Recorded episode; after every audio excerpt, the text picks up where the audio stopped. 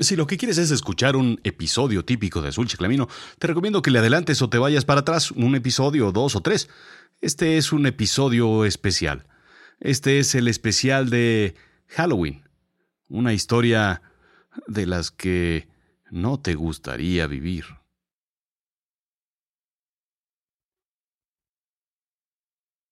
En la barra. Escrito y narrado por Rodrigo Job. Se me hizo tarde. No sabía si me estaría esperando aún. El restaurante no estaba lejos. Miré mi reloj. No me tomaría más de 20 minutos, tal vez 10 si corro. Sí, llegaría antes, pero de todas maneras con esta lluvia llegaría tarde y empapado. Me quité el sombrero y lo sacudí sin esperar a que se secara. Está arruinado, pensé.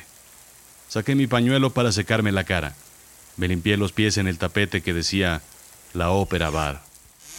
Entré al local de 5 de mayo, esquina con Filomeno Mata. Eran cerca de las 11 de la noche del 31 de diciembre del 68.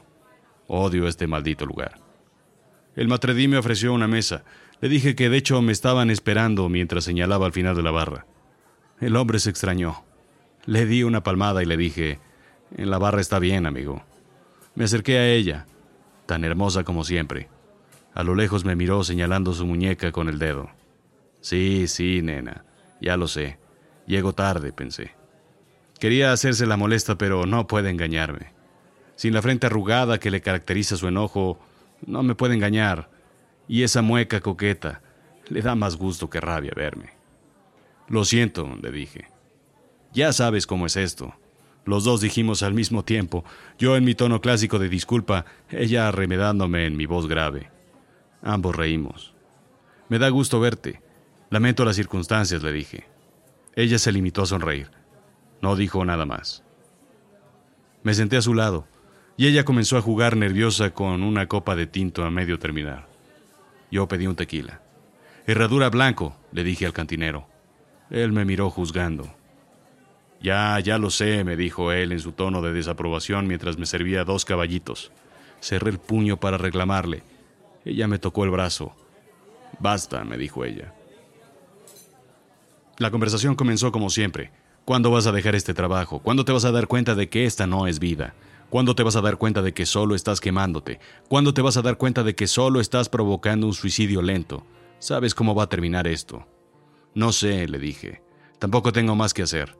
Se me han terminado las opciones. Es un poco de adicción. Es un poco de amor a la mala vida. Es un poco de autoflagelo, castigarme. Es a veces un escape. Es a veces cargar una losa para sentir que limpio ciertas eh, culpas.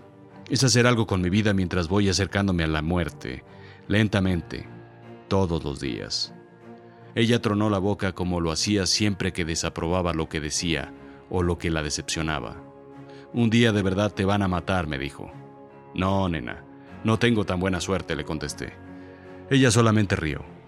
Ya hemos tenido esta conversación tantas veces que ya casi es una conversación mecánica. Siempre los mismos argumentos, siempre las mismas respuestas. Me preguntó que cómo estaba. Bien, le dije en mi tono irónico. La casa está en orden, ya sabes. La cama es enorme y fría. El refrigerador solo tiene medio litro de leche echado a perder y recipientes con sobras de comida que ya ni sé de cuándo son. Y una botella de whisky. La casa es oscura. La mitad de los focos ya no sirven. Tengo que comprar más, aunque no sé para qué. La ropa está en el piso, pero ya sabes, nena. El domingo la recojo y la lavo. Voy saliendo adelante. Me dice que se alegra. Es una conversación llena de mentiras, pero es el preámbulo a la conversación seria, a la que nos trajo aquí. Así ha sido desde que me dejó. Así es que trabajas tarde, me preguntó. Sí, así es, nena, le contesté. Te extraño. De cierta forma esperaba que me dijera que ella también, pero no fue así. Solamente esquivó mi mirada, volteó al gran ventanal que estaba a mi espalda y se concretó en decirme que llovía. Sí, sé que te gusta la lluvia, siempre te gustó. Podíamos pasar horas platicando mientras veíamos llover. Platicábamos de la familia que tendríamos, incluso del perro que nos acompañaría hasta envejecer. Balto murió, le dije. Para mí la separación fue muy dolorosa. La ausencia ha sido tortuosa. Ya son casi cinco años y no logro acostumbrarme. Siempre intenta consolarme. Me dice que esto también pasará, que son los retos de la vida. Las separaciones son lo más natural en la vida. Hay gente que puede vivir juntos toda la vida, hay gente que no puede vivir juntos ni un mes. A nosotros, a nosotros nos tocó querernos por separado. Así es, la intensidad quemó nuestro idilio. Nuestra llama era más bien una serie de explosiones que terminó por quemarnos. Encendí un cigarro.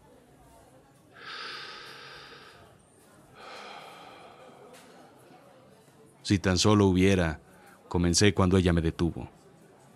Nada hubieras podido hacer, me dijo. Y aunque siempre me lo repite, no estoy seguro de ello. Mi trabajo en la comisaría no era lo que es hoy. Los casos que se me asignaban no eran complicados ni peligrosos. Robo a vehículos, asalto casi siempre con armas blancas, sin violencia, y alguno que otro robo a casa habitación. Pero ese día, ese día el comisario en jefe requería un apoyo. Era tarde y todos habíamos terminado el turno. Me ponía mi gabardina y guardaba mis cosas en las bolsas. Llaves, cartera, ya sabes.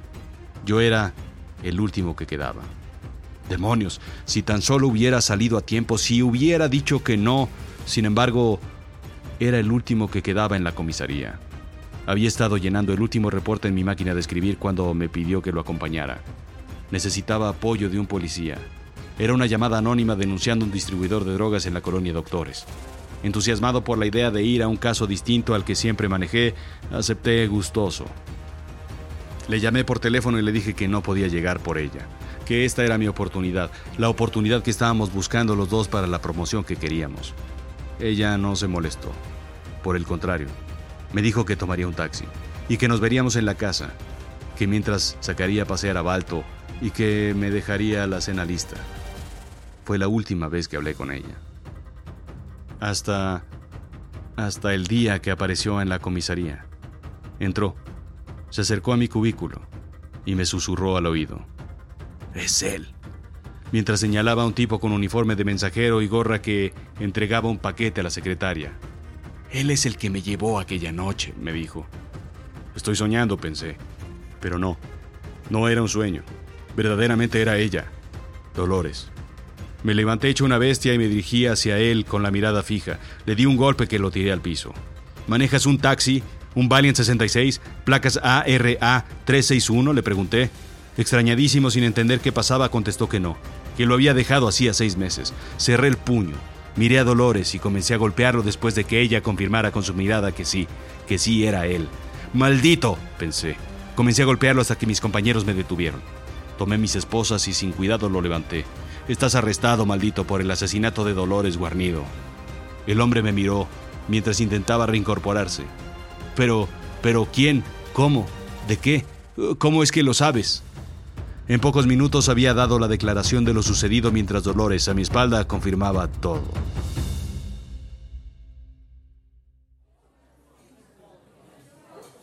Desde entonces, Dolores me visita. Cuando la víctima de un feminicidio la contacta, nos vemos aquí, en la barra de la ópera.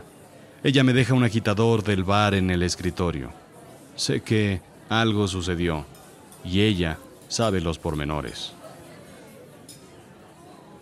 Ella dejó su copa. Me tomó del brazo con fuerza y me miró a los ojos. Tienes al esposo en la patrulla, me dijo, refiriéndose al caso que estaba resolviendo esa noche. Él es inocente. La mujer que murió estaba teniendo un romance con el cuñado y a pesar de que lo amaba, nunca se divorciaría. Lleno de ira, la empujó por la ventana y huyó. Está haciendo su maleta en este momento para tomar un tren en la estación Buenavista.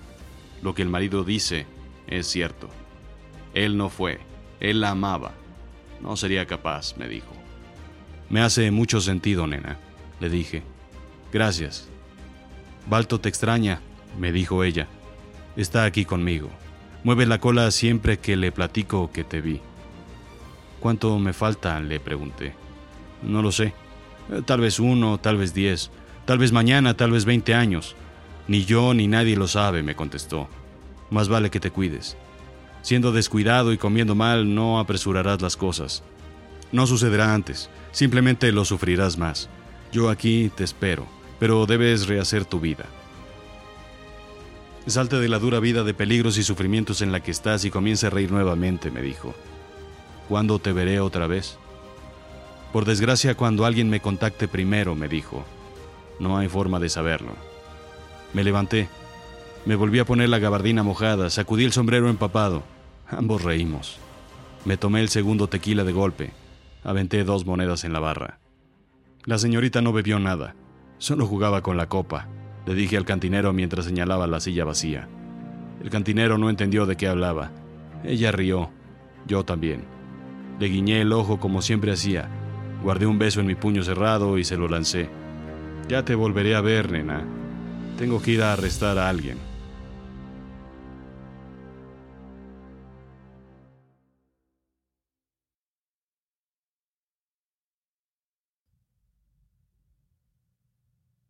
¿Quieres escuchar más cuentos?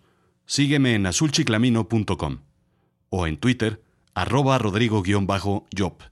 Sígueme en Instagram, rodrigo-job.